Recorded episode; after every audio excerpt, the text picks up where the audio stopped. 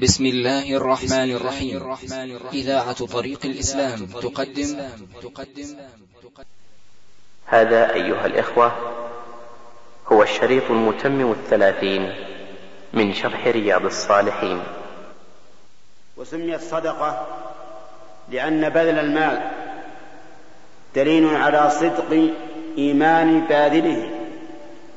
فإن المال محبوب إلى النفوس كما قال الله تعالى وتحبون المال حبا جما والإنسان لا يبذل المحبوب إلا لما هو أحب منه.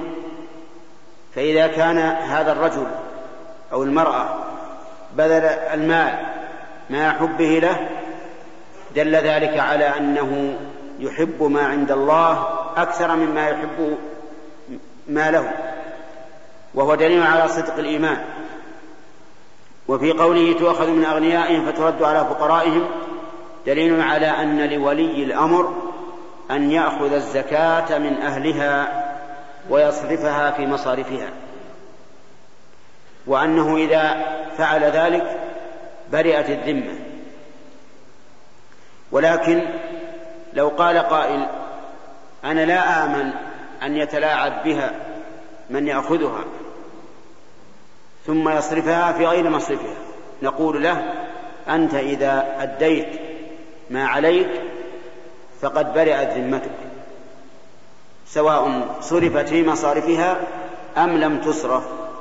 لكن قال الإمام أحمد إذا رأى أن الإمام لا يصرفها في مصارفها فلا يعطه إلا إذا يعني طلب منه ذلك.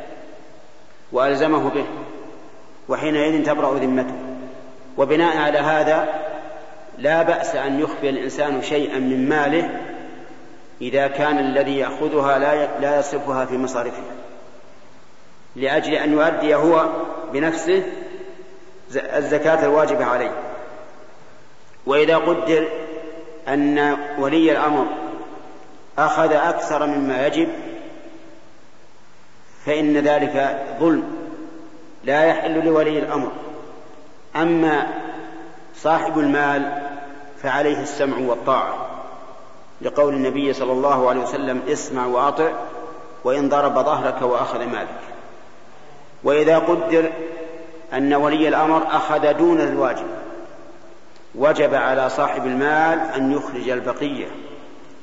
ولا يقول إني أخر إنه أخذ مني وبدأت الذمة لأنه إذا قدرنا أن الزكاة ألف وأخذ ثمانمائة فعليك أن تكمل المائتين تخرجها. ومن فوائد هذا الحديث أنه يجوز صرف الزكاة في صنف واحد من أصناف الزكاة وأصناف الزكاة ثمانية الفقراء والمساكين والعاملون عليها والمؤلفة قلوبهم والرقاب والغارمين وفي سبيل الله وابن السبيل. فإذا أداها إلى واحد من هذه الأصناف أجزأ. بل إذا أداها إلى واحد من من من هذه الأنواع يعني واحد من من من نوع واحد يعني مثل أعطى زكاته كلها فقيرا واحدا فلا حرج. فلو قدر مثلا أن شخصا عليه مائة ألف ريال دينا وزكاتك مائة ألف وقضيت دينه كله فإن فإن ذمتك تبرأ بهذا. وعليه فيكون معنى قوله تعالى إنما الصدقات للفقراء بيان المصارف فقط ولا يجب أن تعطي كل الأصناف الثمانية ولا يجب أن تعطي ثلاثة من كل صنف بل إذا أديتها لواحد من صنف واحد أجزأ ذلك كما في هذا الحديث. ويستفاد منه أن الزكاة تصرف في بلدها أي في بلد المال. وقد سبق ذكر ذلك وبيان أنه لا يجوز أن يخرج زكاته عن البلد الذي فيه المال إلا إذا كان هناك مصلحة أو حاجة أكثر. وأما ما دام فيه مستحقون فلا فلا يخرجها. بل يزكيها في بل يؤدي الزكاة في نفس البلد. ثم وفي الحديث أيضا دليل على تحريم الظلم وأنه لا يجوز للساعي على الزكاة أن يأخذ أكثر من الواجب. ولهذا حذر النبي صلى الله عليه وسلم معاذا فقال له إياك وكرائم أموالهم. الكرائم جمع كريمة وهي الحسنة المرغوبة. وفيه دليل على أن دعوة المظلوم مستجابة. لقوله فإنه ليس بينها وبين الله حجاب.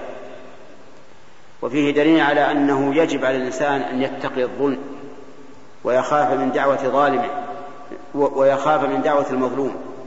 لأن الرسول صلى الله, صلى الله عليه وسلم أمر بذلك فقال اتق دعوة المظلوم فإنه ليس بينها وبين الله حجاب. والله موفق. نقل المؤلف رحمه الله تعالى عن أبي هريرة رضي الله عنه عن النبي صلى الله عليه وسلم قال من كانت عنده مظلمة لأخيه من عرضه أو من شيء فليتحلله منه اليوم قبل أن لا يكون دينار ولا درهم.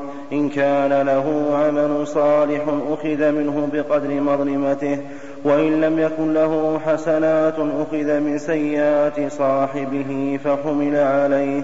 رواه البخاري. قال المؤلف رحمه الله تعالى فيما نقله عن أبي هريرة رضي الله عنه أن النبي صلى الله عليه وسلم قال من كان عنده مظلمة لأخيه من عرضه أو غيره فليتحلل منه. يعني في الدنيا.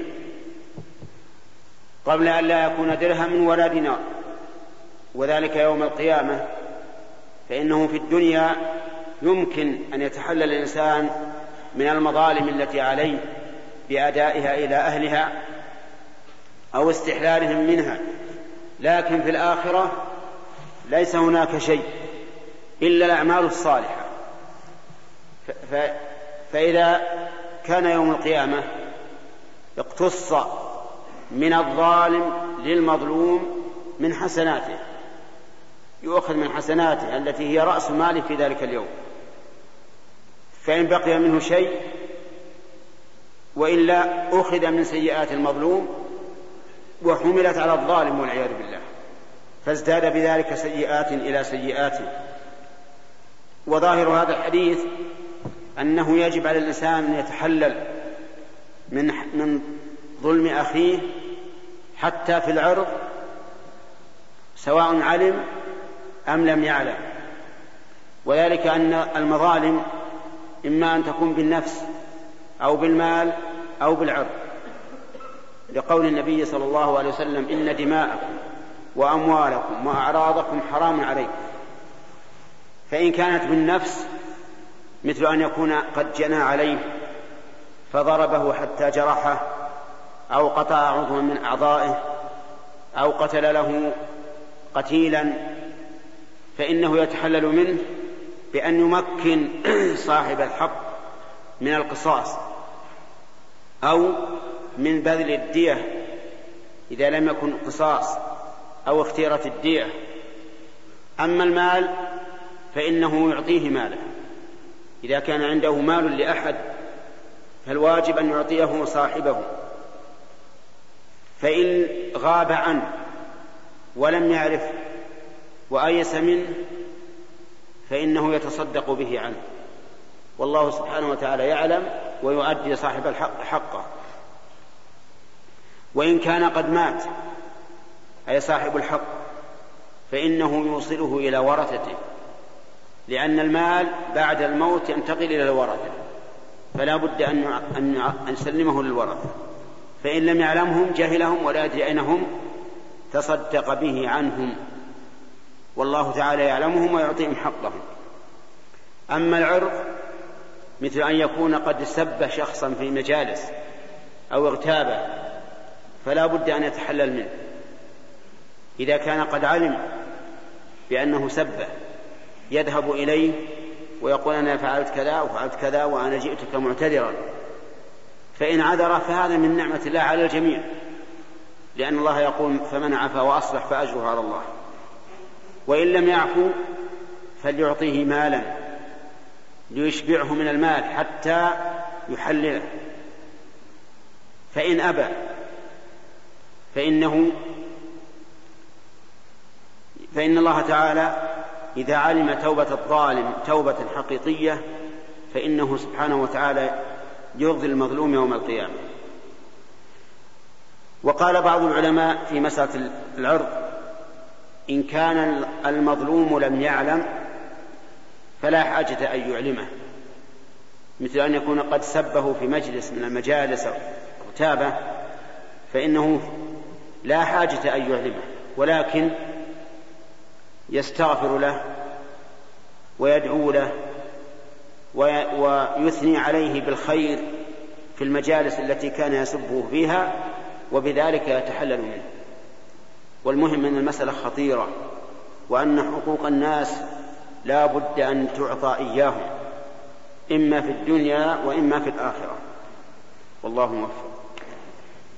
نقل المؤلف رحمه الله تعالى عن عبد الله بن عمرو بن العاص رضي الله عنهما عن النبي صلى الله عليه وسلم قال المسلم من سلم المسلمون من لسانه ويده والمهاجر من هجر ما نهى الله عنه متفق عليه. قال المؤلف رحمه الله تعالى فيما نقله عن عبد الله بن عامر بن عاص رضي الله عنهما أن النبي صلى الله عليه وسلم قال المسلم من سلم المسلمون من لسانه ويده والمهاجر من هجر ما نهى الله عنه.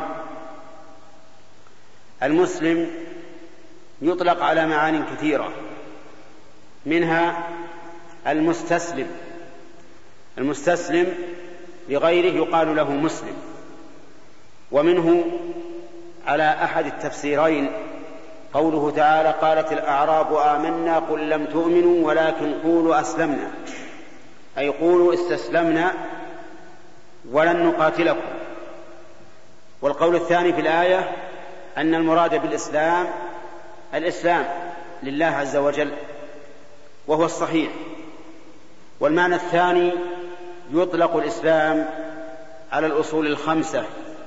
التي بينها بينها النبي صلى الله عليه وسلم لجبريل حين سأله عن الإسلام فقال أن تشهد أن لا إله إلا الله وأن محمدا رسول الله وتقيم الصلاة وتؤتي الزكاة وتصوم رمضان وتحج البيت.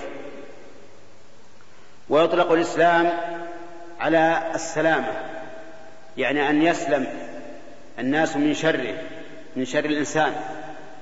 فيقال أسلم بمعنى دخل في السلم أي المسالمة للناس بحيث لا يؤذي الناس.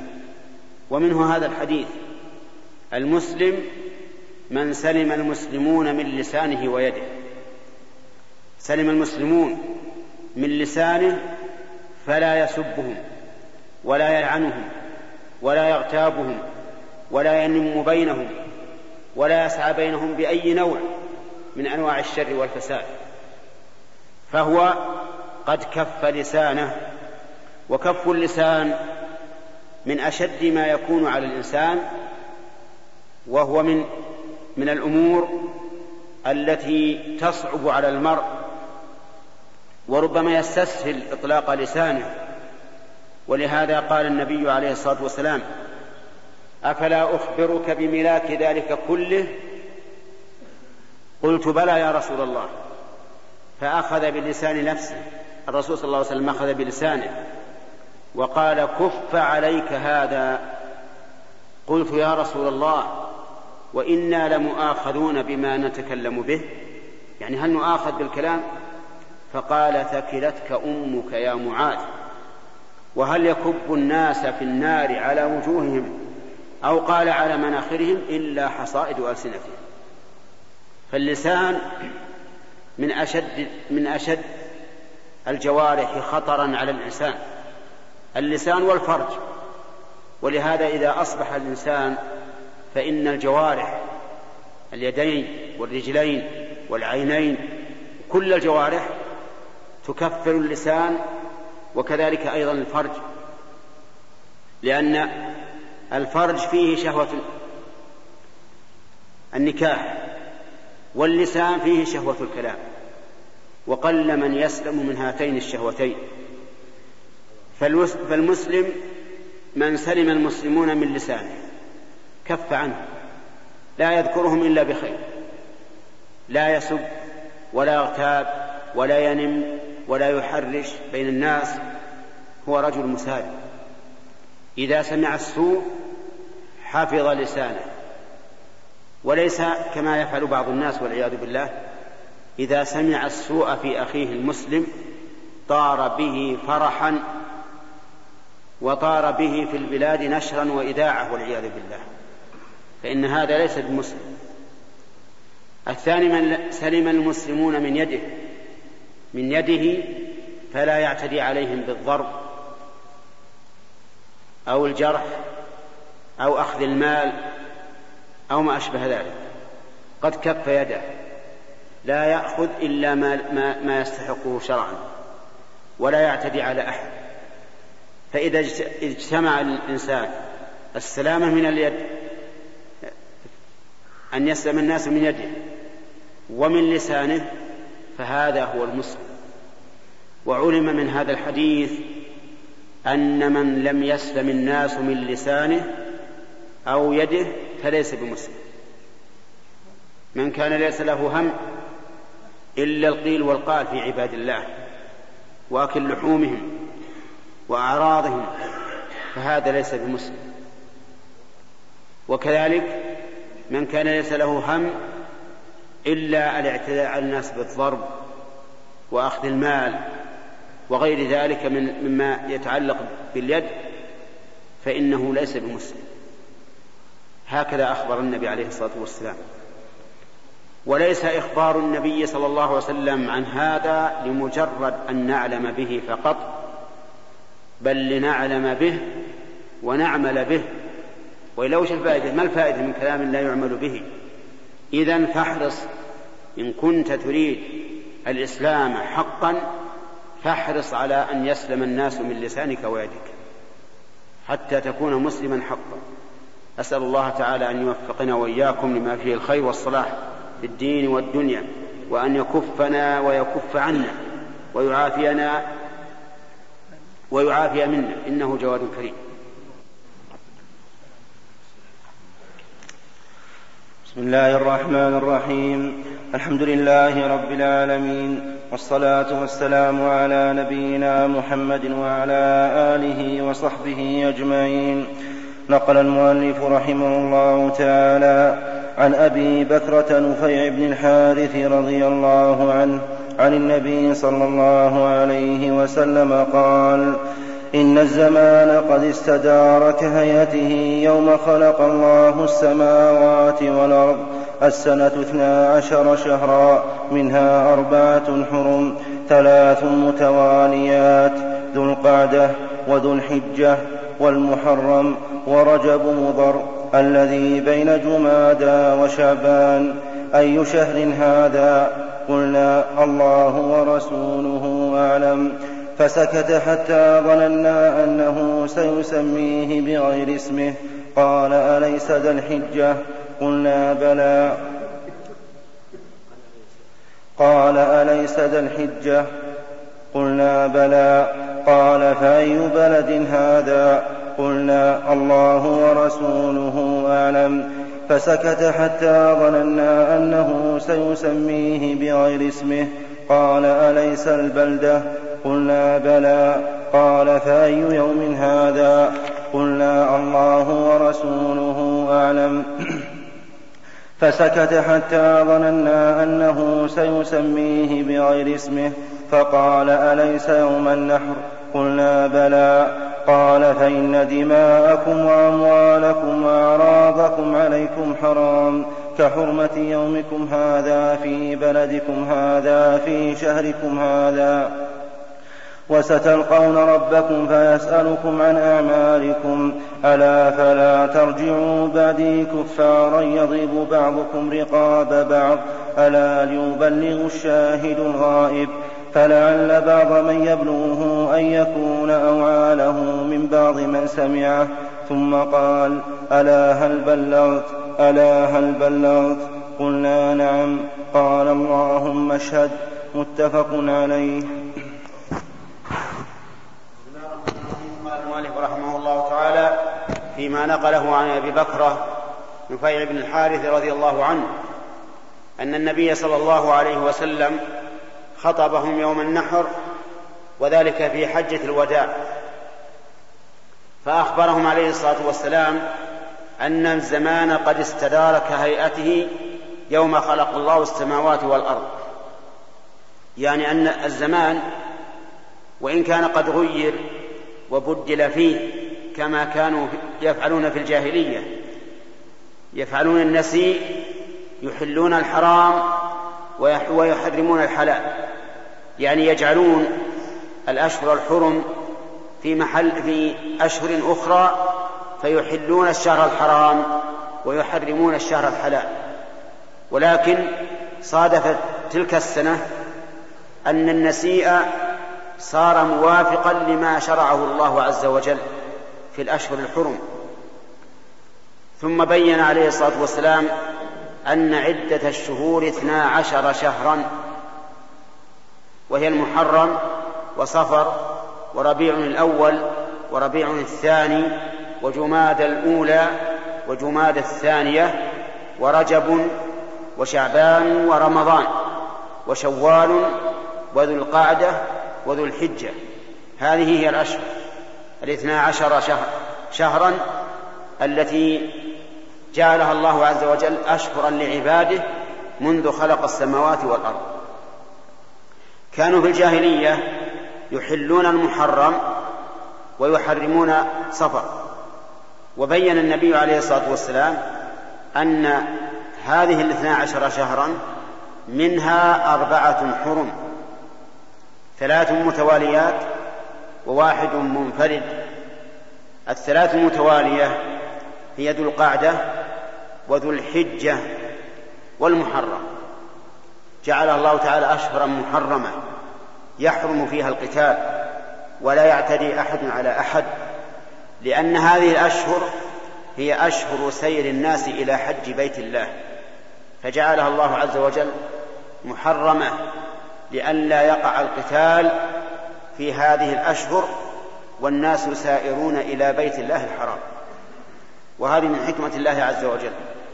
والصحيح أن القتال ما زال محرما وأنه لم ينسخ إلى الآن وأنه يحرم ابتداء القتال فيها ورجب مضر يقوله النبي عليه الصلاة والسلام. الرابع رجب مضر الذي بين جمادى وشعبان وكانوا في الجاهلية يؤدون العمرة فيه فيجعلون شهر رجب للعمرة والأشهر الثلاثة للحج. فصار محرما هذا الشهر. يحرم فيه القتال كما يحرم في ذي القعدة وذي الحجة والمحرم. إذن الأشهر السنوية التي جعلها الله لعباده اثنا عشر شهرا. منها أربعة حرم كما في القرآن الكريم. ذو القعدة وذو الحجة والمحرم ورجب. ثم سألهم النبي عليه الصلاة والسلام أي شهر هذا؟ وأي بلد هذا؟ وأي يوم هذا؟ سألهم عن ذلك من أجل استحضار هممهم وانتباههم لأن الأمر أمر عظيم. فسألهم أي شهر هذا؟ قالوا الله ورسوله أعلم. لأنهم استبعدوا أن يسأل النبي النبي صلى الله عليه وسلم عن الشهر وهو معروف أنه ذو الحجة. ولكن من أدبهم رضي الله عنهم أنهم لم يقولوا هو الأمر معلوم. هذا شهر ذي الحجة. من أدبهم أن قالوا الله ورسوله أعلم. ثم سكت. لأجل أن الإنسان إذا تكلم ثم سكت انتبه الناس. ما الذي أسكته؟ وهذه طريقة متبعة في الإلقاء أن الإنسان إذا رأى من الناس الذين حوله عدم إنصات يسكت حتى ينتبهوا. لأن الكلام إذا كان مسترسلا يمكن يحصل غفلة لكن إذا توقف فإنهم سيقول ليش؟ لماذا وقف؟ سكت النبي عليه الصلاة والسلام يقول أبو بكر حتى ظننا أنه سيسميه بغير اسمه ثم قال أليس ذا الحجة؟ قالوا بلى. ثم قال عليه الصلاة والسلام أي يوم هذا أي, أي بلد هذا؟ قالوا الله ورسوله أعلم. هم يعلمون أنه, أنه مكة لكن لأدبهم واحترامهم لرسول الله صلى الله عليه وسلم لم يقولوا هذا شيء معلوم يا رسول الله. كيف تسأل عنه؟ بل قالوا الله ورسوله أعلم. ثم سكت. حتى ظنوا أنه سيسميه بغير اسمه فقال أليس البلدة؟ والبلدة اسم من أسماء مكة. قالوا بلى. ثم قال أي يوم هذا؟ قالوا الله ورسوله أعلم. مثل ما قالوا بالأول. قال أليس يوم النحر؟ قالوا بلى يا رسول الله. وهم يعلمون أن مكة حرام وأن شهر ذي الحجة حرام وأن يوم النحر حرام. يعني كلها حرم محترمة فقال عليه الصلاة والسلام إن دماءكم وأموالكم وأعراضكم عليكم حرام. كحرمة يومكم هذا في بلدكم هذا في شهركم هذا. فأكد عليه الصلاة والسلام تحريم هذه الثلاثة الدماء والأموال والأعراض وأنها محرمة. لا يحل دم امرئ مسلم إلا بإحدى ثلاث الثيب الزاني والنفس بالنفس والتارك لدينه المفارق للجماعة. الأموال أيضا. لا يحل مال امرئ مسلم إلا بطيب نفس منه. يا أيها الذين آمنوا لا تأكلوا أموالكم بينكم بالباطل إلا أن تكون تجارة عن تراض منكم. الأعراض محترمة. لا يحل لمسلم أن يغتاب أخاه أو أن يقذفه. بل إن القاذف إذا قذف شخصا عفيفا بعيدا عن التهمة وقال يا زاني أو أنت زاني أو أنت لوطي أو ما أشبه ذلك فإما أن يأتي بأربعة شهداء يشهدون على الزنا صريحا وإلا فإنه يعاقب بثلاث عقوبات. هذا القاذف يعاقب بثلاث عقوبات. العقوبة الأولى أن يجلد ثمانين جلدة والعقوبة الثانية أن لا تقبل له شهادة أبدا. كل ما شهد عند القاضي ترد شهادته سواء شهد بالأموال أو شهد بالدماء أو شهد برؤية الهلال أو شهد بأي شيء يرفض يرفض القاضي شهادته ويردها. العقوبة الثالثة يرحمك الله العقوبة الثالثة الفسق. أن يكون فاسقا بعد أن كان عدلا فلا يزوج بنته ولا أخته ولا يتقدم إماما في المسلمين عند كثير من العلماء ولا يولى أي ولاية لأنه صار فاسقا. هذه عقوبة من يرمي شخصا بالزنا أو باللواط إلا أن يأتي بأربعة شهداء. قال الله تعالى هلا جاءوا عليه بأربعة شهداء؟ فإذ لم يأتوا بالشهداء فأولئك عند الله هم الكاذبون. حتى لو فرض هذا الرجل من أصدق الناس ولم يأتي بالشهادة فإنه ولم يأتي بأربعة شهداء فإنه يجبر ثمانين جلدة. ولهذا شهد أربعة من من الرجال. شهدوا على رجل بأنه زنى عند عمر بن الخطاب. أربع شهد على رجل بأنه زنى. فجاء بهم عمر. فسألهم قال تشهد أنه زنى؟ قال نعم. قال تشهد أنك رأيت ذكره في فرجها غائبا كما يغيب المرود في المكحلة؟ قال نعم. جاء بالثاني؟ قال نعم.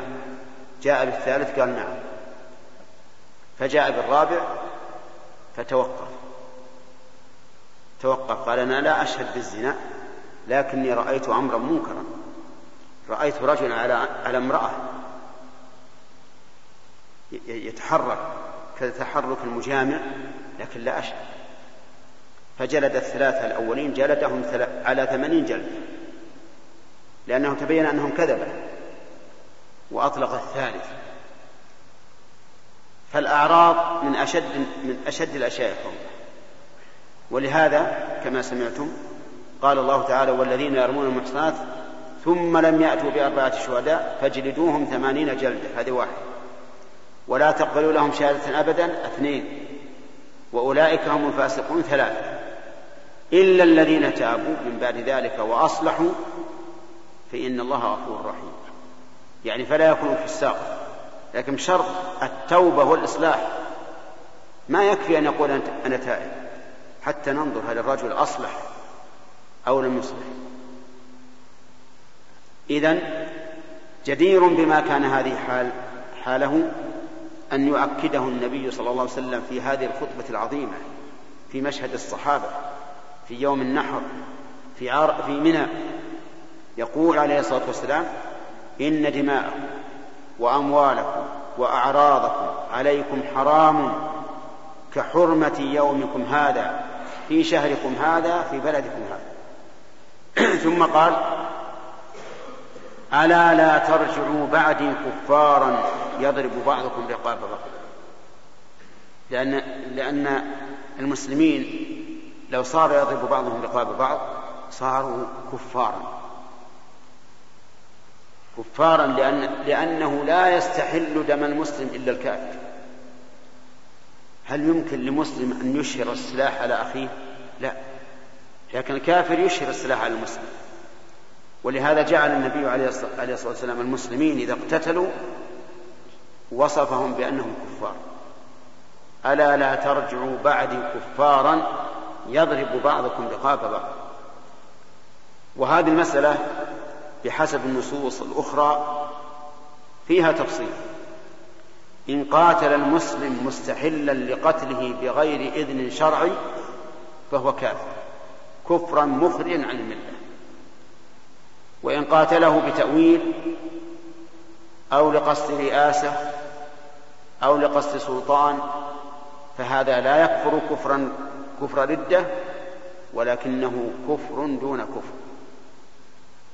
ودليل ذلك قوله تعالى وإن طائفتان من المؤمنين اقتتلوا فأصلحوا بينهما فإن بغت إحداهما على الأخرى فقاتلوا التي تبغي حتى تفيء إلى أمر الله فإن فاءت فأصلحوا بينهما بالعدل وأقسطوا إن الله يحب المقسطين. إنما المؤمنون إخوة فأصلحوا بين أخويكم وهذا هو الجمع بين هذه الآية وبين الحديث. فيقال إن تقاتل المسلمون مستحلا كل واحد, كل واحد دم أخيه فهو كافر كفرا مخرجا عن الملة. وإن كان لرئاسة أو عصبية أو حمية أو ما أشبه ذلك فإنه لا يكفر بل يكون كفره فإنه لا يكفر كفر ردة بل يكون كفره كفرا دون كفر وعليه أن يتوب ويصلح. ثم قال عليه الصلاة والسلام ألا هل بلغت؟ يسأل الصحابة. قالوا نعم. قال ألا هل بلغت؟ قالوا نعم. ألا هل بلغت؟ قال نعم. قالوا نعم. فتأمل كيف يقرر النبي عليه الصلاة والسلام أنه بلغ في المواطن العظيمة الكثيرة الجمع. في عرفة خطبهم عليه الصلاة والسلام وقال ألا هل بلغت؟ قالوا نعم. فجعل يرفع أصبعه إلى السماء وينكتها إلى الناس يقول اللهم اشهد. يعني اشهد عليهم أني بلغتهم وكذلك أشهد وكذلك أشهد ربه على أنه بلغ أمته وأقروا بذلك في يوم النحر. ونحن نشهد ونشهد الله وملائكته ومن سمعنا من خلقه أن نبينا صلى الله عليه وسلم بلغ البلاغ المبين. وأنه ترك أمته على المحجة البيضاء وأنه ما بقي شيء من أمور الدين أو الدنيا تحتاجه الأمة إلا بينه عليه الصلاة والسلام. ولكن الخطأ من ممن يبلغه الخبر هو الذي قد يكون قاصرا في فهمه وقد يكون له نية سيئة فيحرم الصواب وقد يكون هناك أسباب أخرى وإلا فالرسول عليه الصلاة والسلام بلغ بلاغا تاما كاملا. ثم أمر عليه الصلاة والسلام أن يبلغ الشاهد الغائب يعني من شهده وسمع خطبته أن يبلغ الأمة. وأخبر عليه الصلاة والسلام أنه ربما يكون المبلغ أوعى للحديث من السامع. وهذه الوصية من الرسول عليه الصلاة والسلام. وصية لمن حضر في ذلك اليوم ووصية لمن سمع حديثه إلى يوم القيامة. فعلينا إذا سمعنا حديثا عن الرسول عليه الصلاة والسلام أن نبلغه إلى الأمة. علينا ذلك. نحن محملون بأن نبلغ. نحن منهيون أن نكون كاليهود الذين حملوا التوراة ثم لم يحملوها. وقد وصفهم الله بأبشع وصف. فقال مثل الذين حملوا التوراة ثم لم يحملوها كمثل الحمار. يحمل أسفارا. الحمار إذا حمل أسفارا يعني كتبا هل ينتفع منها؟ الجواب؟ ينتفع؟ لا ينتفع. إذا كان الحمار يحمل أسفارا لا ينتفع منها فالذي يحمل القرآن أو السنة ولا ينتفع منها كمثل الحمار يحمل أسفارا. نسأل الله أن يرزقنا وإياكم العلم النافع والعمل الصالح. حديث ابن عمر رضي الله عنهما حين ذكر النبي صلى الله عليه وسلم الدجال وعظم من شأنه ثم قال عليه الصلاة والسلام ألا وإن دماءكم وأموالكم وأعراضكم عليكم حرام. الدماء تشمل النفوس وما دونها والأموال تشمل القليل والكثير والأعراض تشمل الزنا واللواط والقذف وربما تشمل الغيبة والسب والشتم. هذه الأشياء الثلاثة حرام على المسلم أن ينتهكها من أخيه المسلم. إن دماءكم وأموالكم وأعراضكم عليكم حرام. وفي بعض الاحاديث كحرمة يومكم هذا في شهركم هذا في بلدكم هذا. وهو كان في مكة عليه الصلاة والسلام والشهر شهر ذي الحجة أحد الأشهر الأربعة الحرم. ثم قال ألا هل بلغت؟ يسألهم هل بلغ قالوا نعم بلغت. قال اللهم اشهد.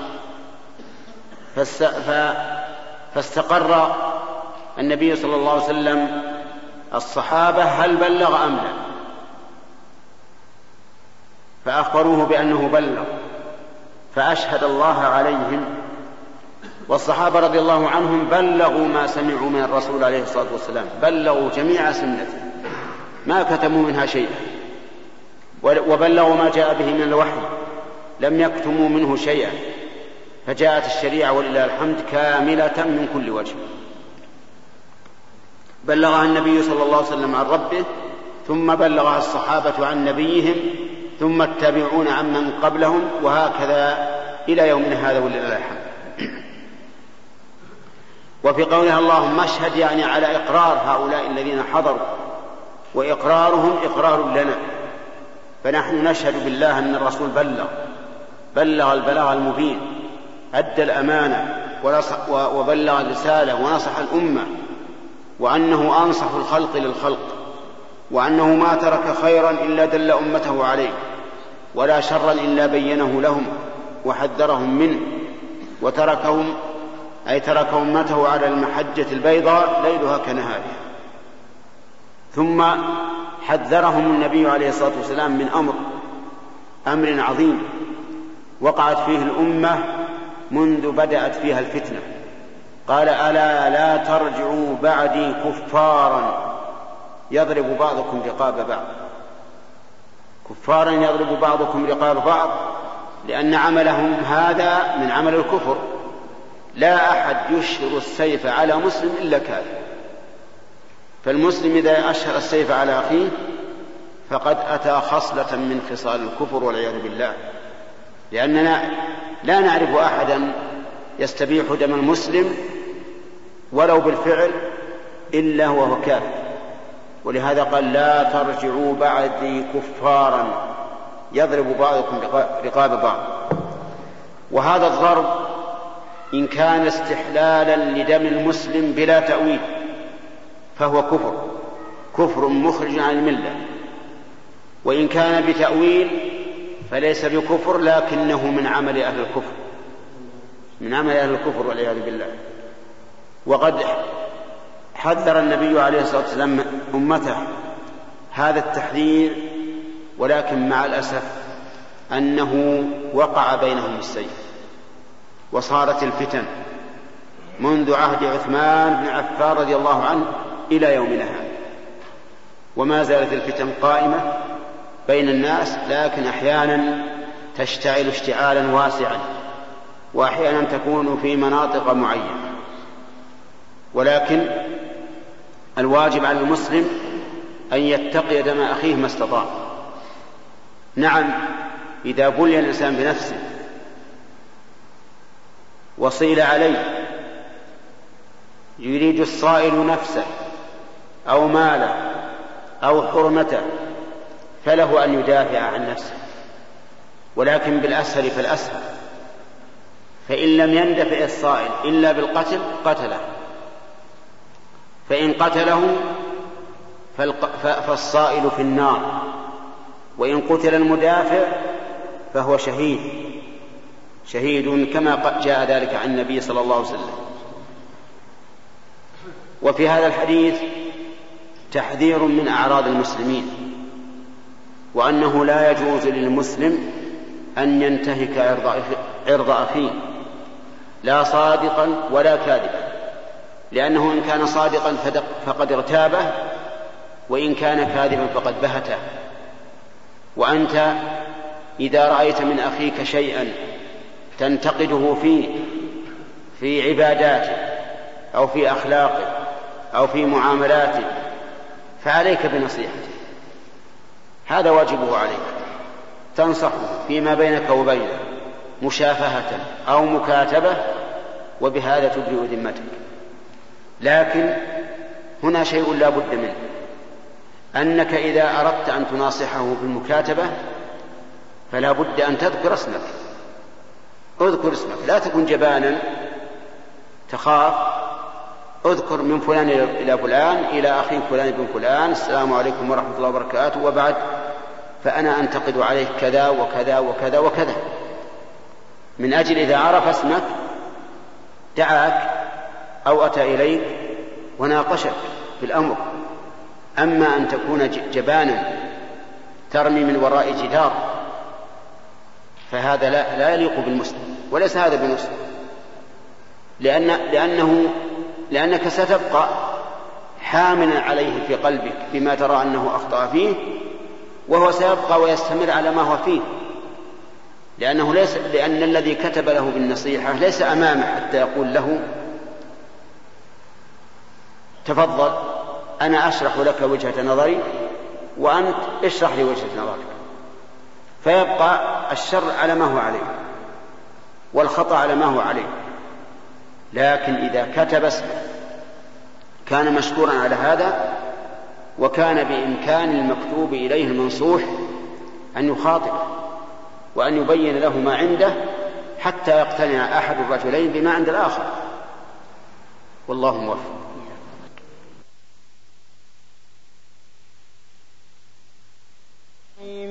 الحمد لله رب العالمين والصلاة والسلام على نبينا محمد وعلى آله وصحبه أجمعين.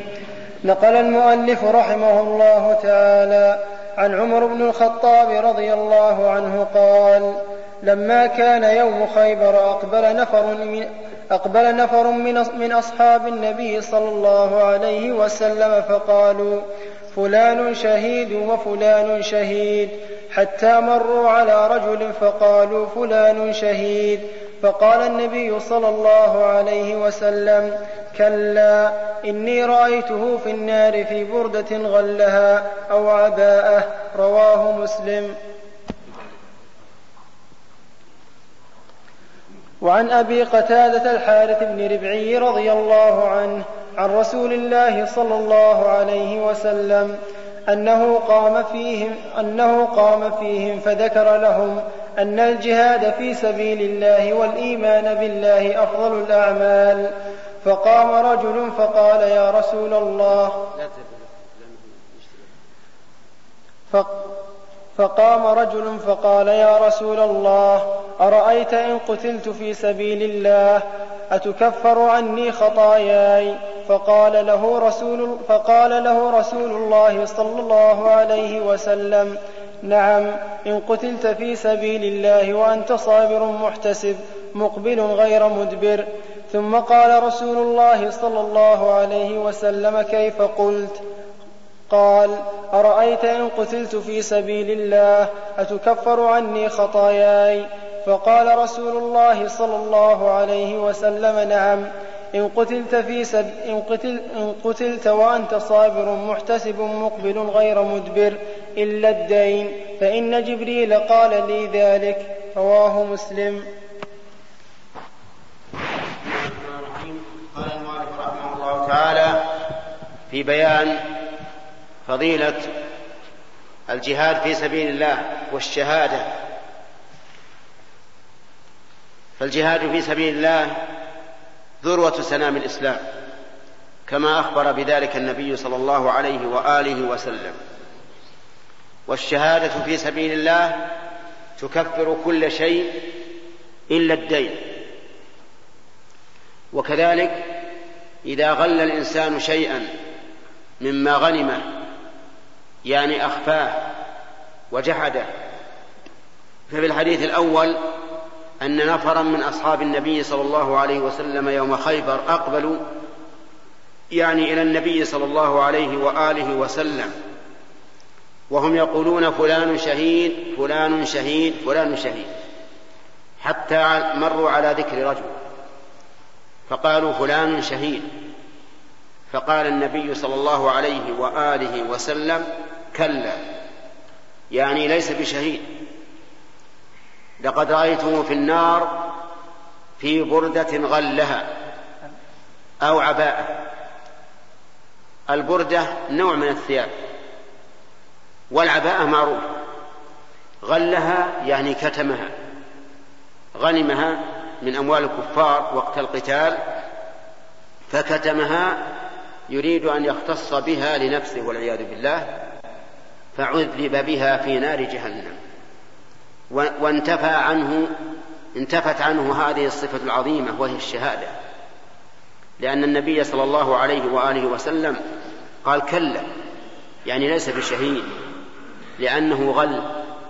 هذا الشيء البسيط فأحبط جهاده نسأل الله العافية. وصار في النار. قال الله تعالى وما كان لنبي أن يغل ومن يغلل يأتي بما غل يوم القيامة.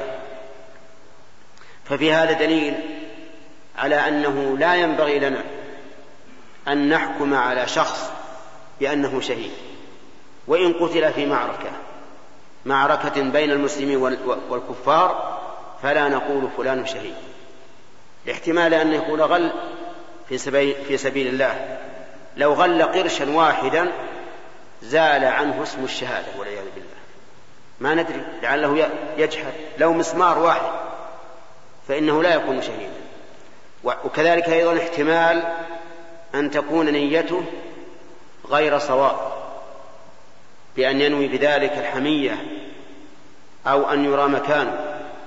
ولهذا سئل النبي عليه الصلاة والسلام عن الرجل يقاتل شجاعة ويقاتل حمية ويقاتل في سبيل الله أي ذلك يقاتل بشجاعة ويقاتل حمية ويقاتل ليرى مكانه. أي ذلك في سبيل الله؟ قال من قاتل لتكون كلمة الله هي العليا فهو في سبيل الله. والنية أمر باطني في القلب لا يعلمه إلا الله. ولهذا قال النبي عليه الصلاة والسلام ما من مكلوم يكلم في سبيل الله.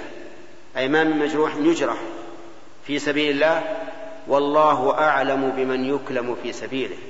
انتبه لهذه النقطة. الله أعلم.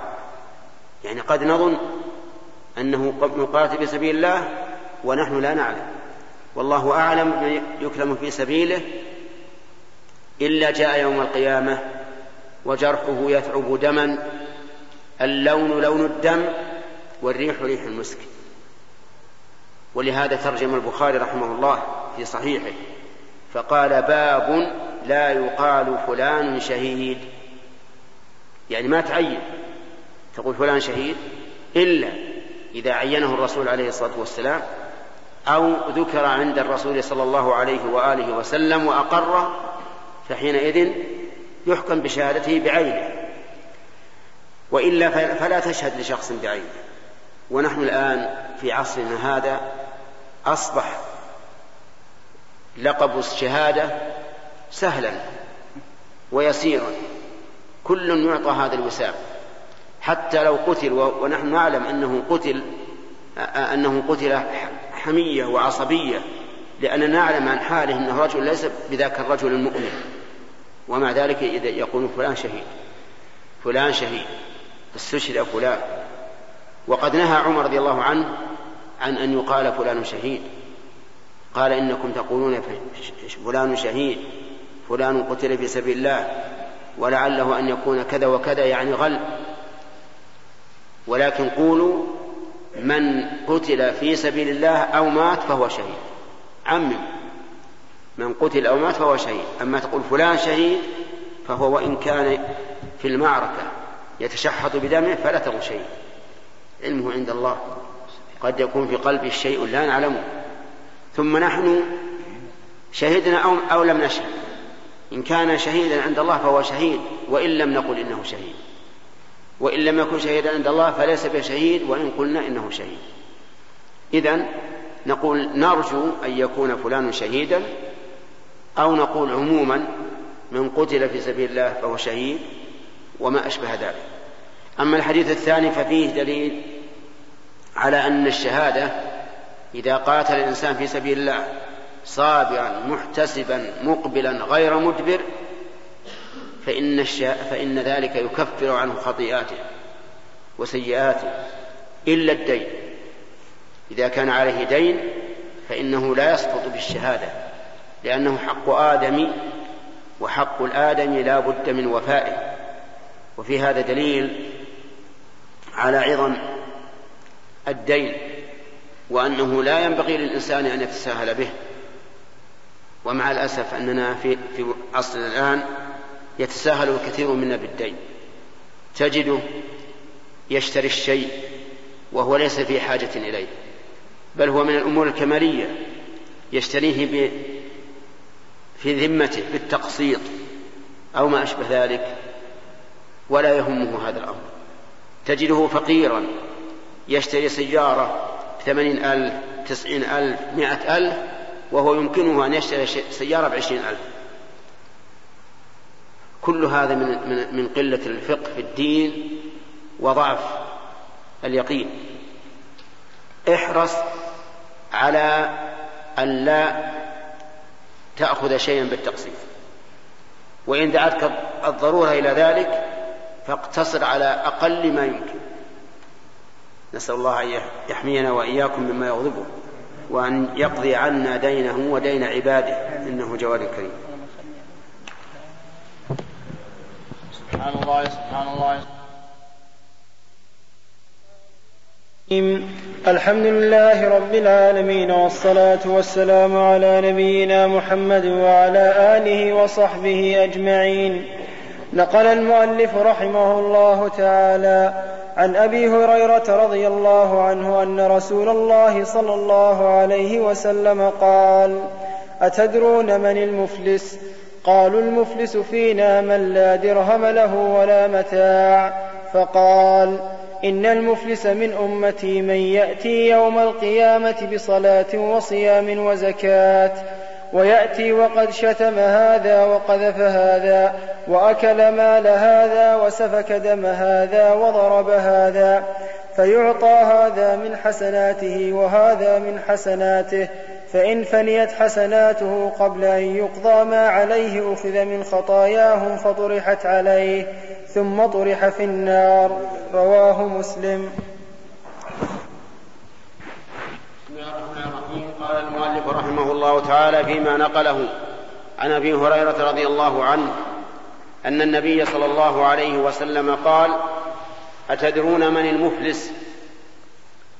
الاستفهام هنا للاستعلام الذي يراد به الإخبار لأن المست... لأن المستفهم تارة يستفهم عن جهل ولا يدري فيسأل غيره. وتارة يستفهم للتنبيه لتنبيه المخاطب لما يلقى إليه أو لتقرير الحكم.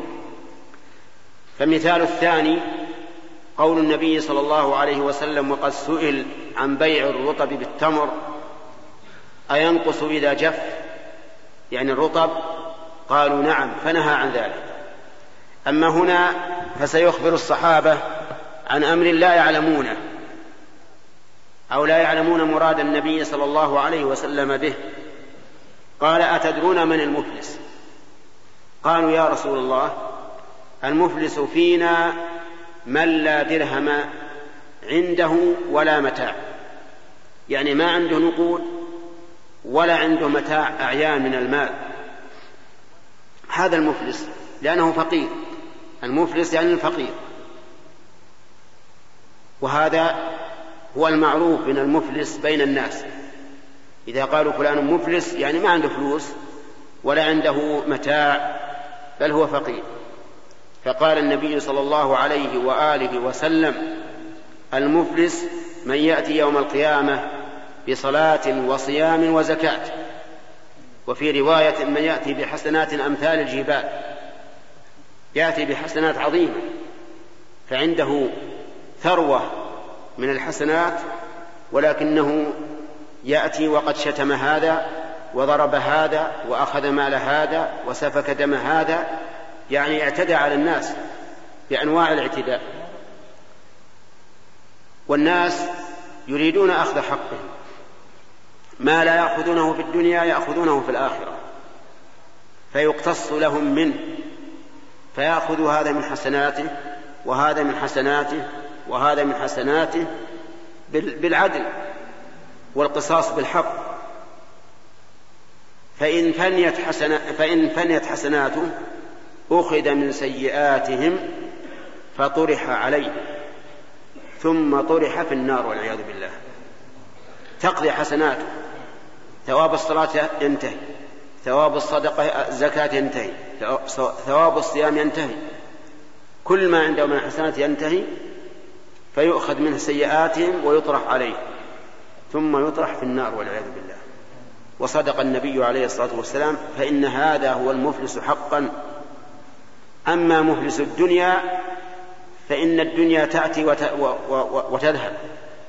ربما يكون الإنسان فقيرا فيمسي غنيا أو بالعكس.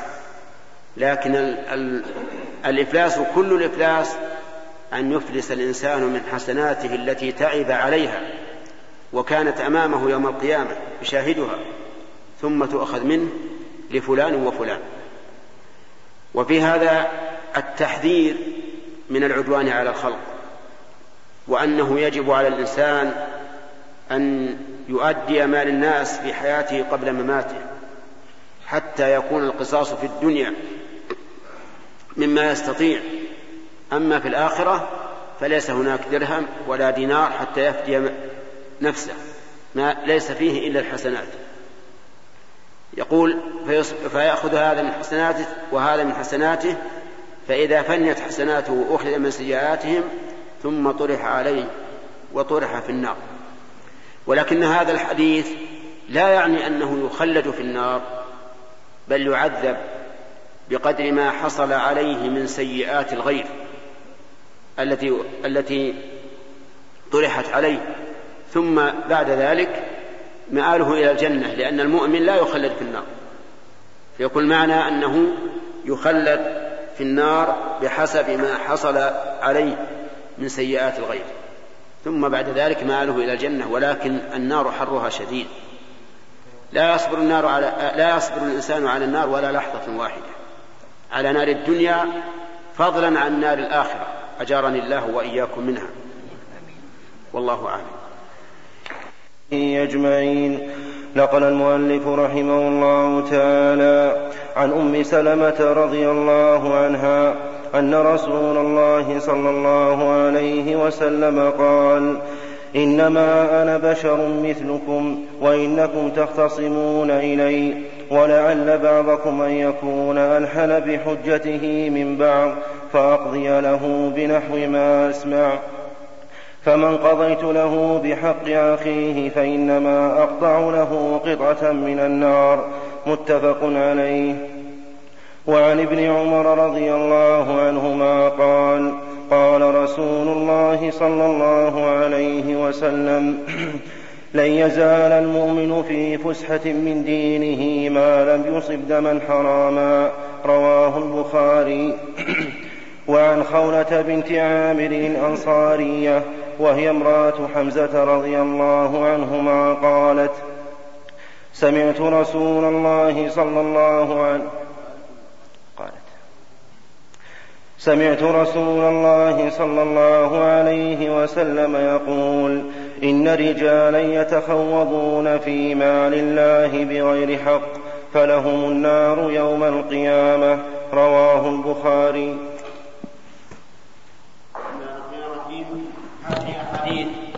ثلاثة في باب تحريم الظلم ووجوب رد المظالم إلى أهلها.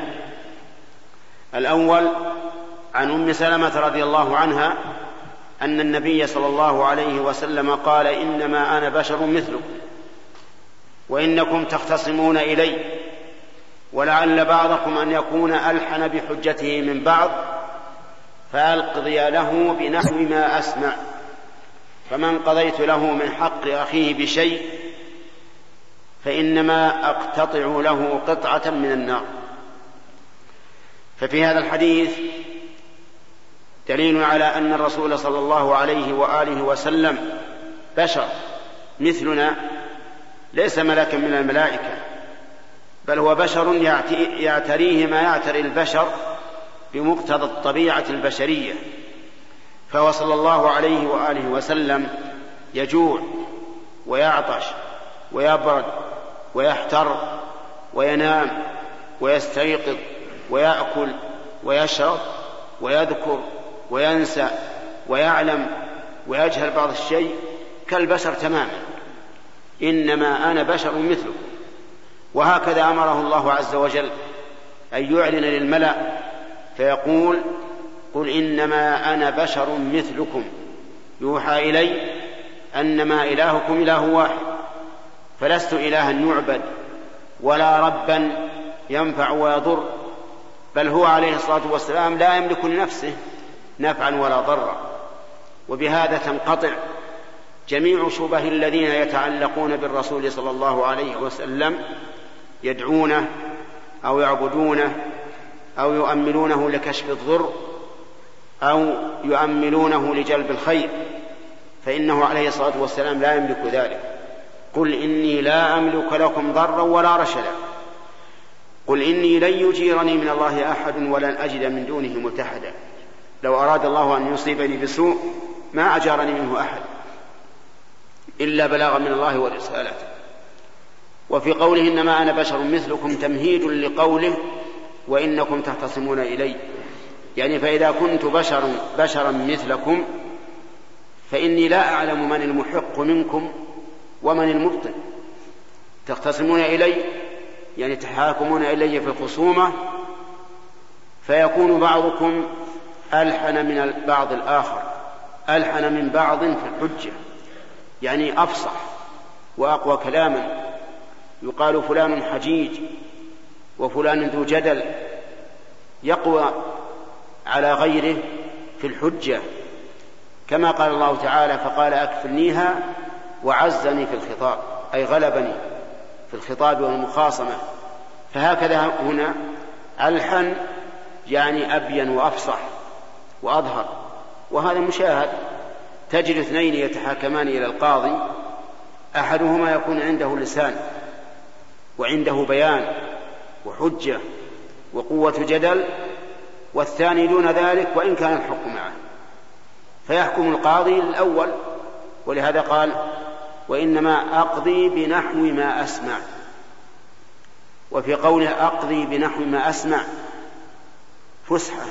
كبيرة للقضاة أنهم لا يكلفون بشيء غاب عنهم يقضون حسب البينات التي بين أيديهم فإن أخطأوا فلهم أجر وإن أصابوا فلهم أجران ولا يكلفون ما وراء ذلك بل ولا يحل لهم أن يحكموا بخلاف الظاهر لأنه لأنهم لو حكموا بخلاف الظاهر لأدى ذلك إلى الفوضى. وأدى ذلك إلى الاشتباه وإلى التهمة ولقيل القاضي يحكم بخلاف الظاهر لسبب من الأسباب. لهذا كان الواجب على القاضي أن يحكم بالظاهر والباطن يتولاه الله عز وجل. فلو ادعى شخص على آخر بمائة ريال وأتى الثاني وأتى المدعي بشهود اثنين فعلى القاضي أن يحكم بثبوت المئة في ذمة المدعى عليه وإن كان يشتبه في في الشهود إلا أنه في حال الاشتباه يجب أن يتحرى لكن إذا لم يوجد قدح ظاهر فإنه يجب عليه أن يحكم وإن غلب على ظنه أن الأمر بخلاف ذلك. لقوله إنما أقضي بنحو مما أسمع. ولكن النبي صلى الله عليه وآله وسلم توعد من قضي له بغير حق. فقال فإن اقتطعت له شيئا من حق أخيه فإنما أقتطع له جمرة من النار. يعني أن حكم الحاكم لا يبيح الحلال لا يبيح الحرام. حكم الحاكم لا يبيح الحرام. فلو أن الحاكم حكم للمبطل بمقتضى ظاهر الدعوى فإن ذلك لا يحل له ما, ما حكم له به.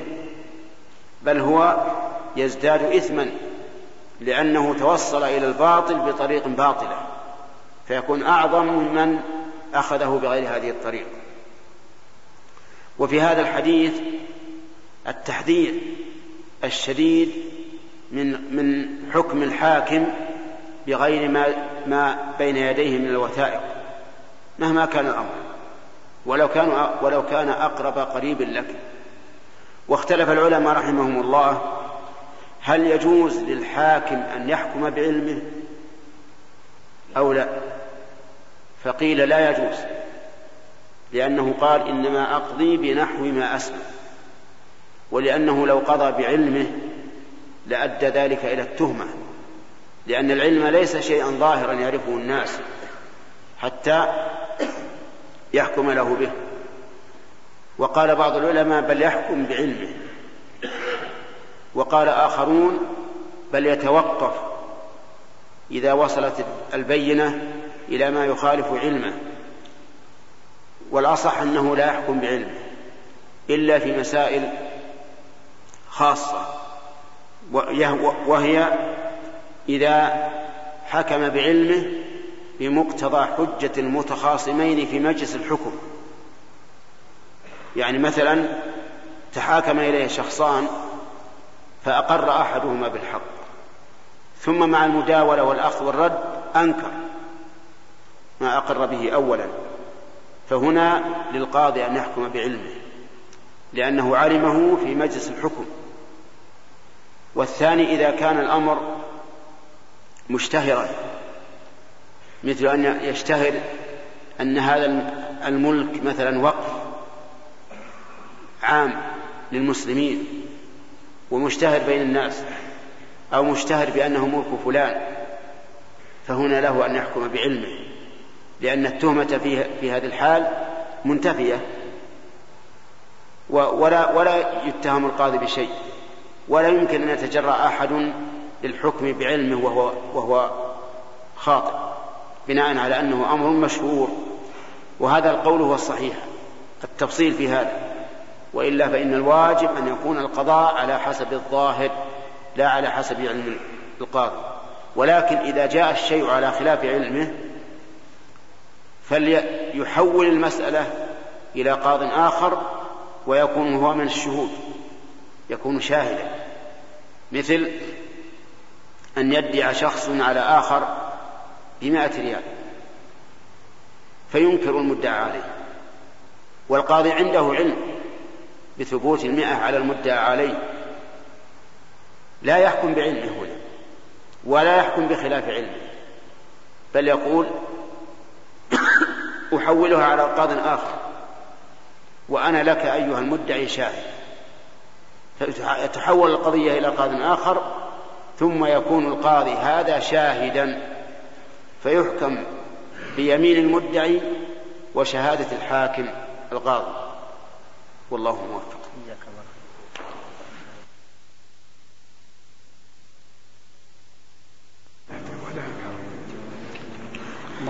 بسم الله الرحمن الرحيم. الحمد لله رب العالمين والصلاة والسلام على نبينا محمد وعلى آله وصحبه أجمعين. نقل المؤلف رحمه الله تعالى عن أم سلمة رضي الله عنها أن رسول الله صلى الله عليه وسلم قال إنما أنا بشر وإنكم تختصمون إلي. وعن ابن عمر رضي الله عنهما قال قال رسول الله صلى الله عليه وسلم لن يزال المؤمن في فسحة من دينه ما لم يصب دما حراما. رواه البخاري.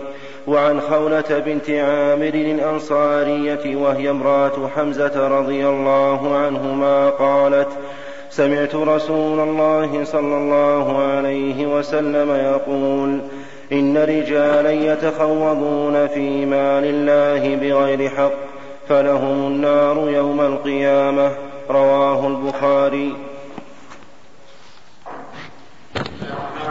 قال المؤلف رحمه الله تعالى في باب تحريم الظلم ووجوب التحلل منه.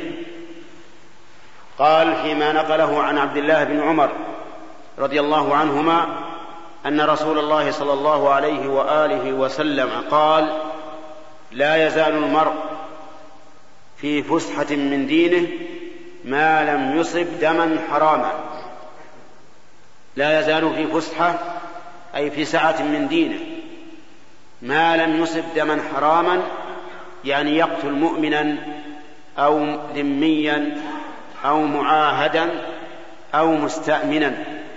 هذه هي الدماء المحرمة. أربعة أصناف.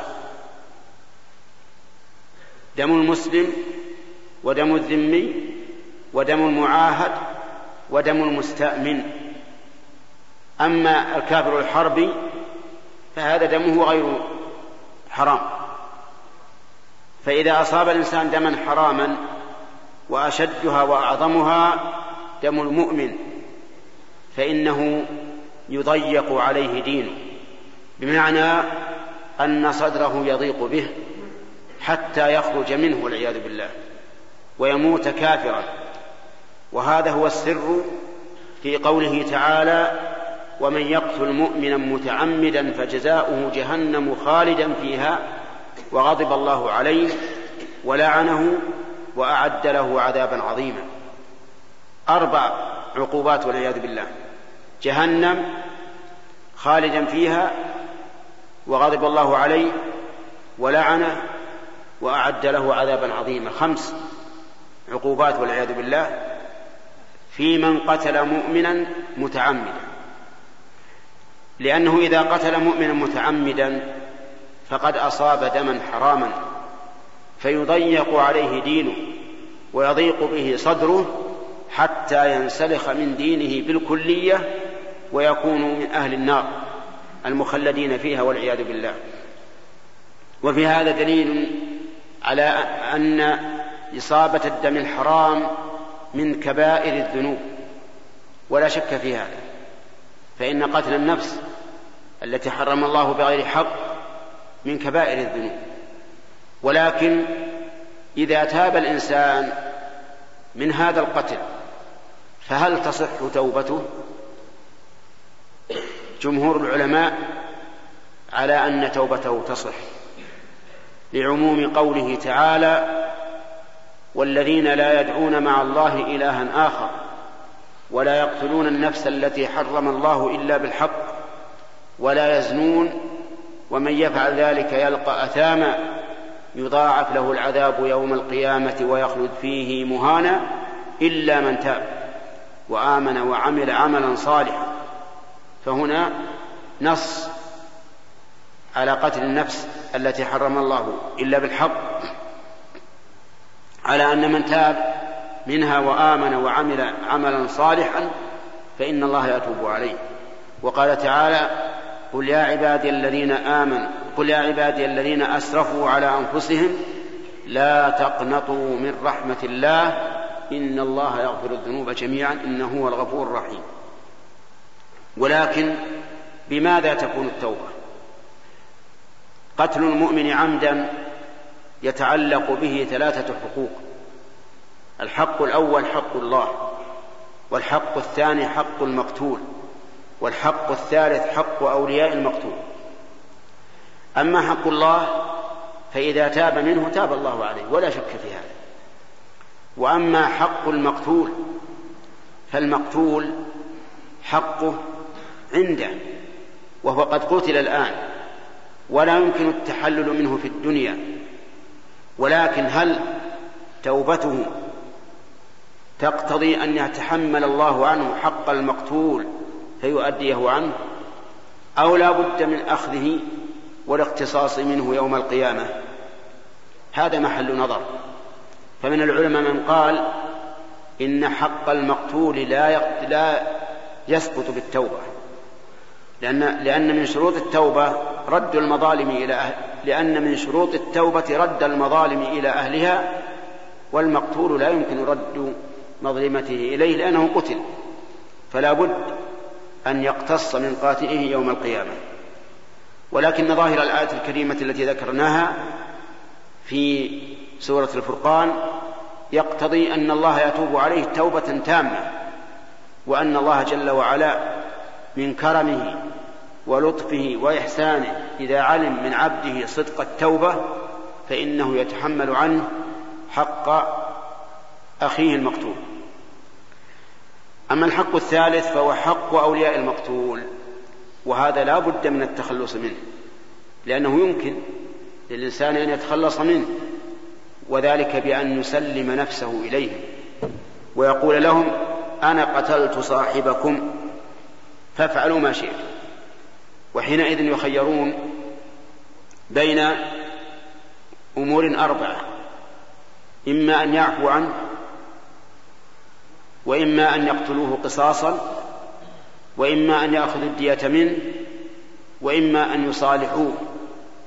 مصالحة على أقل من الدية أو على الدية. وهذا جائز بالاتفاق. المصالحة على الدية وأقل فإن لم يسقطوا حقهم إلا بأكثر من الدية ففيه خلاف بين أهل العلم. منهم من يقول لا بأس أن يصالحوا على أكثر من الدية لأن الحق لهم. فإن شاءوا قالوا نقتل وإن شاءوا قالوا لا نعفو إلا بعشر ديات. وهذا هو المشهور من مذهب الإمام أحمد رحمه الله أنه يجوز المصالحة عن عن القصاص بأكثر من الدية. والتعليل هو ما ذكرنا أن الحق لهم أي لأولياء المقتول. فلهم أن يمتنعوا من إسقاطه إلا بما تطيب به نفوسهم من المال. فإذا نقول التوبة توبة القاتل عمدا تصح للآية التي ذكرناها وهي خاصة بالقتل وللآية الثانية العامة إن الله يغفر الذنوب جميعا.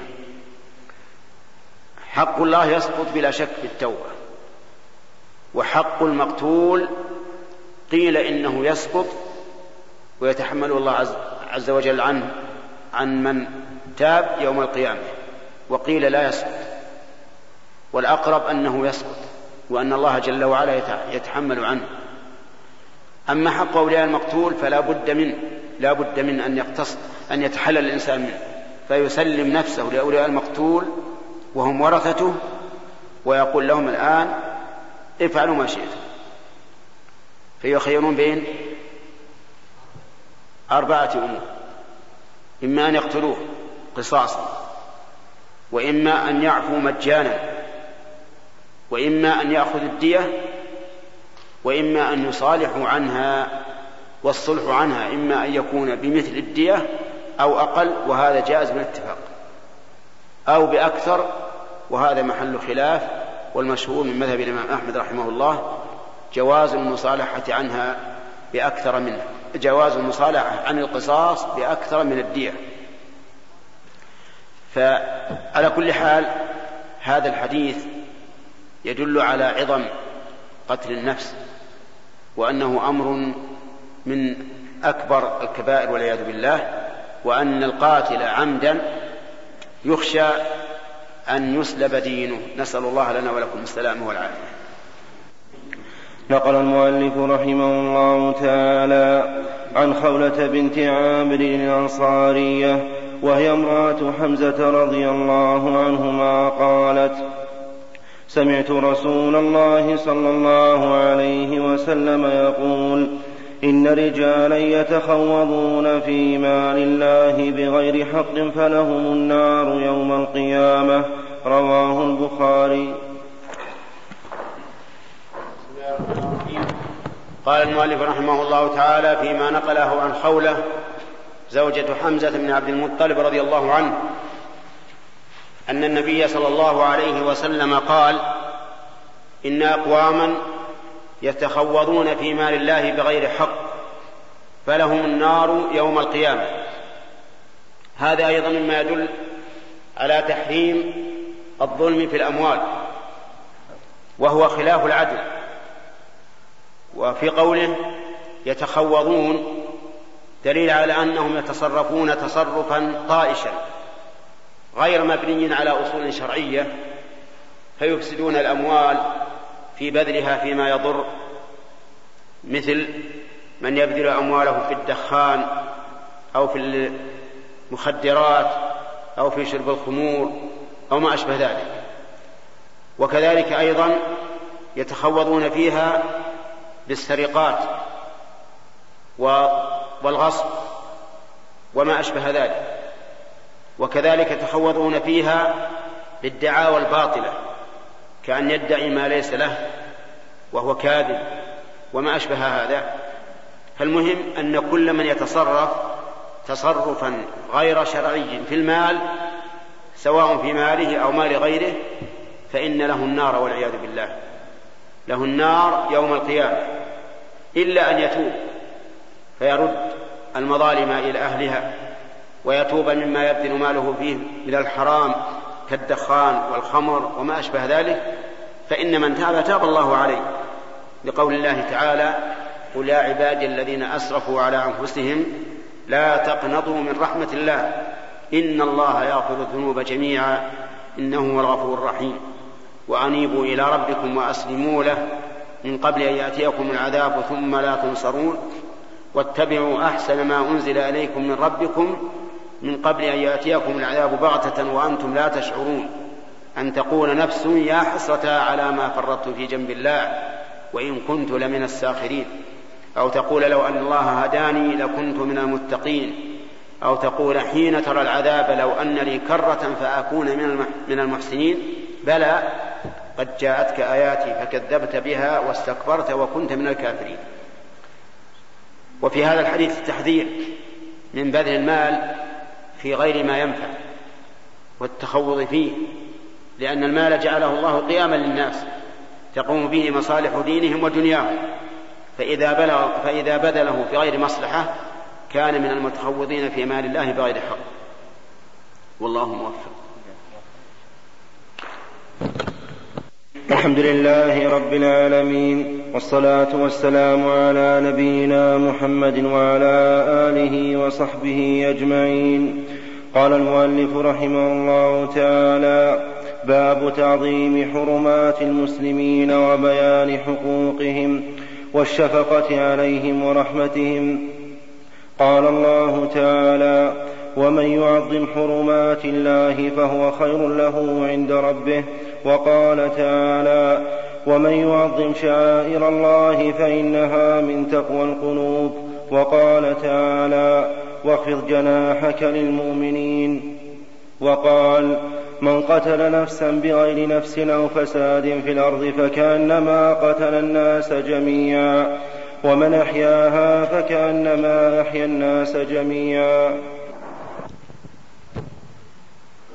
بسم الله الرحمن الرحيم. قال المؤلف رحمه الله تعالى باب تعظيم حرمات المسلمين وبيان حقوقهم والرفق بهم. المسلم له حق على أخيه المسلم بل له حقوق متعددة بينها النبي صلى الله عليه وآله وسلم في مواضع كثيرة. منها إذا لقيه هل يسلم عليه؟ يلقي عليه السلام. يقول السلام عليك أو السلام عليكم.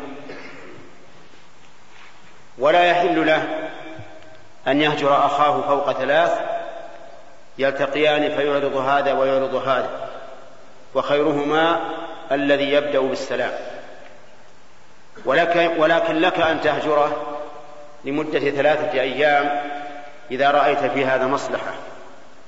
ولك أن تهجره أكثر إذا رأيت رأيته على معصية أصر عليها ولم يتب منها ورأيت أن هجره يحمله على التوبة ولهذا كان القول الصحيح في الهجر أنه مرخص فيه في خلال ثلاثة أيام وما زاد على ذلك فينظر فيه للمصلحة إن كان فيه خير فليفعل وإلا فلا. حتى لو جاهر بالمعصية إذا لم يكن في هجره مصلحة فلا تهجره ثم ساق المؤلف عدة آيات. منها قوله تعالى ومن يعظم حرمات الله فهو خير له عند ربه. من يعظم حرماته أي ما جعله محترما من الأماكن أو الأزمان أو الأشخاص فالذي يعظم حرمات الله هو خير له عند ربه. ولو كان يكره هذا أو يشق عليه تعظيم هذا هذا المكان كالحرمين مثلا والمساجد أو أو الزمان كالأشهر الحرم ذو القعدة وذو الحجة والمحرم ورجب وما أشبه ذلك فليحمل على نفسه وليكرهها على التعظيم. ومن ذلك تعظيم إخوانه المسلمين وتنزيلهم منزلتهم. فإن المسلم لا يحل له أن يحقر أخاه المسلم كما قال النبي عليه الصلاة والسلام بحسب امرئ من الشر أن يحقر أخاه المسلم بحسب الباء هذه زائدة والمعنى حسبه من الشر أن يحقر أخاه المسلم بقلبه أو أن يعتدي فوق ذلك بلسانه أو بيده على أخيه المسلم فإن ذلك حسبه من الإثم والعياذ بالله. وكذلك أيضا تعظيم ما حرمه الله عز وجل في المعاهدات التي تكون بين المسلمين وبين الكفار فإنه لا يحل لأحد أن ينقض عهد عهدا بينه وبين غير وبين غيره من الكفار. ولكن المعاهدون ينقسمون إلى ثلاثة أقسام. قسم أتموا عهدهم فهؤلاء يتمم عهدهم. وقسم آخر خانوا ونقضوا العهد فهؤلاء ينتقض عهدهم كما فعلت قريش في الصلح الذي جرى بينها وبين النبي صلى الله عليه وآله وسلم في الحديبية فإنهم وضعوا الحرب بينهم عشر سنين ولكن قريشا نقضوا العهد فهؤلاء ينتقض عهدهم ولا يكون بيننا وبينهم عهد. والقسم الثالث لم ينقضوا العهد ولكن نخاف منهم أن ينقضوا العهد. فهؤلاء نبلغهم بأن لا عهد بيننا وبينهم. كما قال تعالى وإما تخافن من قوم خيانة فانبذ إليهم على سواء إن الله لا يحب الخائنين. وأما الأول الذين نقض عهد فقد قال الله فيهم ألا تقاتلون قوما نكثوا أيمانهم وهموا بإخراج الرسول وهم بدأوكم أول مرة. وأما الثاني المستقيم فقال فما استقاموا لكم فاستقيموا لهم. إن الله يحب المتقين. فهذه من حرمات الله عز وجل. فكل شيء جعله الله محترما من زمان أو مكان أو عيان فإن الواجب على المسلم أن يحترمه. ولهذا قال ذلك ومن يعظم حرمات الله فهو خير له عند ربه. وقال ذلك ومن يعظم شعائر الله فإنها من تقوى القلوب. الشعائر العبادات الظاهرة سواء كانت كبيرة أم صغيرة مثل الطواف بالبيت والسعي بين الصفا والمروة والأذان والإقامة وغيرهما من شعائر الإسلام وغيرها من شعائر الإسلام فإنها إذا عظمها الإنسان كان ذلك دليلا على تقواه. فإن التقوى هي التي تحمل العبد على تعظيم الشعائر. ويأتي إن شاء الله بقية الكلام على الآيات. الحمد لله رب العالمين والصلاة والسلام على نبينا محمد وعلى آله وصحبه أجمعين. قال رحمه الله تعالى باب تعظيم حرمات المسلمين وبيان حقوقهم والشفقة عليهم ورحمتهم. قال الله تعالى ومن يعظم حرمات الله فهو خير له عند ربه. وقال تعالى ومن يعظم شائر الله فإنها من تقوى القلوب. وقال, وقال في وأما الآية الثالثة فهي قوله تعالى واخفض جناحك للمؤمنين. وفي الآية الثانية لمن اتبعك من المؤمنين. والمعنى تذلل لهم ولن لهم في المقال والفعال. لأن المؤمن مع أخيه المؤمن رحيم به شفيق به. كما قال الله تعالى في وصف النبي صلى الله عليه وآله وسلم ومن معه قال أشداء على الكفار رحماء بينهم. وفي قوله واخفض جناحك لمن اتبعك دليل على أن الإنسان مأمور بالتواضع لإخوانه وإن كان رفيع المنزلة. كما يرتفع الطير بجناحه. فإنه وإن كان رفيع المنزلة فليخفض جناحه وليتذلل وليتطامن لإخوانه. وليعلم أن من تواضع لله رفعه الله عز وجل. فالإنسان ربما يقول لو تواضعت للفقير وكلمت الفقير أو تواضعت للصغير وكلمت أو ما أشبه ذلك فربما يكون في هذا وضع, وضع لي وتنزيل من رتبتي ولكن هذا من وساوس الشيطان. الشيطان يدخل على الإنسان في كل شيء كما قال تعالى عنه أنه قال رب بما أغويت قال فبما أغويتني لأقعدن لهم صراطك المستقيم ثم لآتينهم من بين أيديهم. ومن خلفهم وعن أيمانهم وعن شمائلهم ولا تجد أكثرهم شاكرين. فالشيطان يأتي الإنسان ويقول له كيف تتواضع لهذا الفقير؟ كيف تتواضع لهذا الصغير؟ كيف تكلم فلانا؟ كيف تكلم فلانا؟ ولكن من تواضع لله رفعه الله عز وجل. حتى وإن كان عالما ما دام مؤمنا. أما إذا كان كافرا فإن الإنسان لا يجوز له أن يخفض جناحه له. لكن يجب عليه أن يخضع للحق بدعوته إلى الدين. مع تحيات إخوانكم في إذاعة طريق الإسلام والسلام عليكم ورحمة الله وبركاته.